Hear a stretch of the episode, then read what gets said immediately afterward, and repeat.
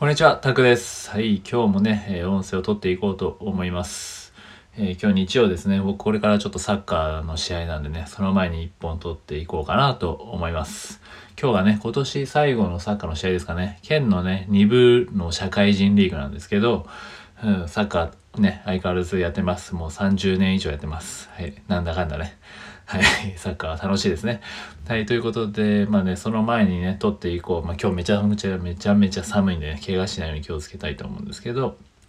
まあちょっとそれはまあ置いといて、はい、えっ、とですね、今日話を、話そうと思ったのがですね、ちょうど昨日ね、スタヤ書店に久々に行って、えー本屋ね、えー本屋好きなんですけど、本屋見てきたんですよね。えーそこでですね、昨日読んだやつがね、えっ、と、西澤ロイさん、なんかイングリッシュドクターって言って面白い人なんですけど、英語を話したいならまずは日本語の話し方を変えなさいっていう本でね、えちょっとおすすめし、ね、これ別、なんかこの、他の本でもね、ちょっと似たような考えの方もいて、僕もここの考えはめちゃくちゃ大事だなと思ってね、えーすごく参考になったんですけど、もし気になればね、読んでほしいんですけど、何がいいって、その、英語を話したいって時に、こう、英語は英語で理解しなきゃいけないとか、なんか文法、ちょっと遠い組とかね、英検みたいに単語とかと文語、ね、なんか単語文法とかちょっと難しすぎるとかあるんですけど、英語を話すってだけを考えたら、めちゃくちゃ本当はね、簡単なんですよ。うん。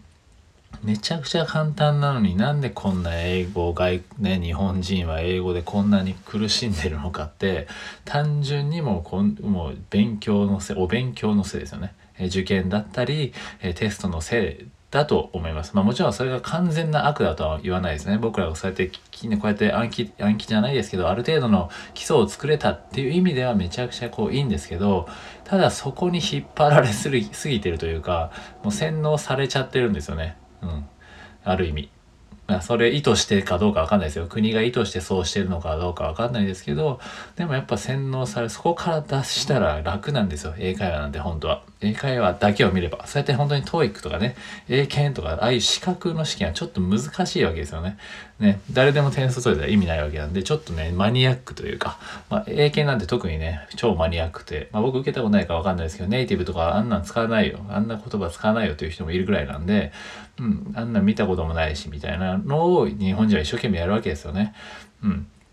ま別にいいんですよね。教える人たちがあれをね、追求してやるのはいいんですけど、でも、それはみんながまやる必要はないと。英会話をね、基礎英会話の僕はこう、なんですかね、えー土台、土台じゃないですけど、英会話の日本人のね、英語力っていうのを底上げするためにはそこじゃないんですよ、目指すところ。ね、簡単な英語を話そうっていうとこなんですけど、そこで大事なのが、その、ね、西澤ロイさんっていう方の、えーなんだっけ、えー英語を話したいならまずは日本語のね話し方を変えなさいっていうところなんですけど、まあ、どういうことかっていうとなんまあまあね詳しくは読んでもらった方が早いんですけど例えば何ですかね私はチョコレートが好きです。っていうねいう一言に関してもその一文に関しても I like チョコレートとかありますけどもっといろんな言い方があるわけですよね日本語を変えてみたらじゃあ私はチョコ中毒ですとか私はもうチョコがないと生きていけませんとかいろんな言い方ができるわけじゃないですかで、まあ今、チョコは好きですぐらいだったら日本人は誰でも言えると思うんですよね。I like chocolate っていうのはもうね、多分もう誰でもできてると思うんですよ。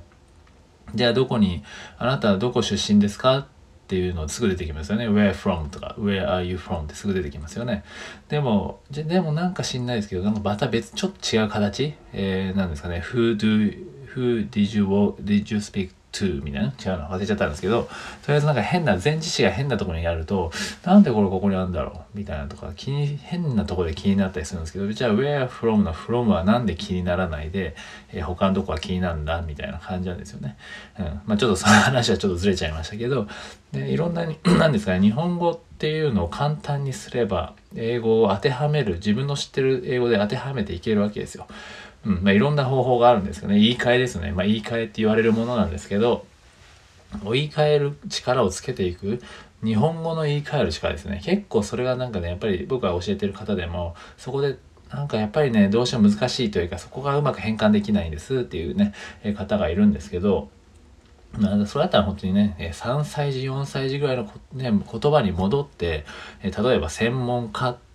ていう言葉がね出てこなくてもじゃあ専門家ってどんな人なんですかってそれをじゃあ日本語で説明したら専門家ってじゃあ、え、その分野に詳しい人、うん、その分野に詳しい人もまだ難しいな。いろいろそのそのことについて知っている人。ってなったら何ですかね例えばなんサッカーの専門家とかだったら、うん、じゃあね He knows a lot of he knows うんと He has a lot of knowledge about サッカーとかでもいいじゃないですか。He knows a lot をサまあ、なんまあ、サッカーとかでもいいじゃないですか。その辺でもとりあえず伝わるじゃないですか。あそうか、彼はすごいいろいろ知識あるんだな、えー、よ。いっぱい知ってるんだなっていうところはね、えー、分かれば、he knows a、ね、何でもいろいろ言い換えが可能なわけですよね。うん、なんかうまく説明できてないからなんですけど、えー、えー、ともっとその辺が詳しくちょっと噛み砕いて書いてあるのがその西澤ロイさんっていう本の、えー、に書いてあって、まあ、また別でね、えー、何でも英語で言えちゃう本っていうところで青木由香さんっていうのもあるんですけど、まあ、その方も同じですね。結局は同じことを言ってます。結局日本語をちょっと変えてみると。いろんな見方をができるわけですよ。うん、もっと言い換えの方法ね、ほんといろいろいっぱいあるんですけど、でも一番シンプルなところで言うと、まずはじゃあ日本語、自分が言いたい、あ、これ言いたいなって出てきた単語、じゃあ例えば冷蔵庫とかも出てこなくてもいいわけですよ。冷蔵庫なんだボックス、うん、なんか箱ですよね。まあ、わかるのはボックスだ。じゃあ何をするんだ、あの冷蔵庫は。うん、冷蔵庫は何をするもの、冷やすもの。じゃあクールだな。クールダウンだなとか適当にね、そうやっていくらでも、そんなのあれじゃないですか、もうカタカナ英語になってるものってあるじゃないですか。カタカナ英語？違うな。カタカナ。うん。まあ、カタカナ英語か。わかんないですけどね。うん。そうやってすぐパンって出るものあるじゃないですか。そのボックスは、え、冷やすもの、なんだっけあれ？みたいな感じでね、聞けばいいだけですよね。うん。そういう考えると、英語ってめちゃくちゃ簡単だと思わないですかね。うん。なんか変にこう、直訳、ニュアンス、細かいニュアンスにこだわったりとか、変に細かい、えー、ことにこだわると本当に英会話ってできなくなっちゃうんですけどそれをシンプルにシンプルにしていくっていう、ことはめちゃくちゃ大事ですよね。っていうところでなんかこうなんかまとまりもなかったんですけどそのね、えー、日本語を変えなさいね英語を話したいなら日本語をまず変えなさいっていうのは本当にすごく、えー、的を得てるなっていうとこだったのでちょっとご紹介しました。是非よければね、え西澤ロイさんのねその本を読んでもらえると、えー、いろいろと掴めると思います。あとはね青木優香さんって人ねですもんね。あとはずるい英語とかっていうのもあったかもしれないですけどね。はい見てもらえると面白いですね。はい、ということでいろいろシンプル、やっぱり結局ね、シンプルイズベストなんで、はい、そこは間違いないです。はい、ということでね、はい、そんなところです、今回は。じゃあ僕はこれからサッカーって言います。怪我しないように最後、今年最後のサッカーなんですけどね、えー、まだね、一生もしてないんですけど、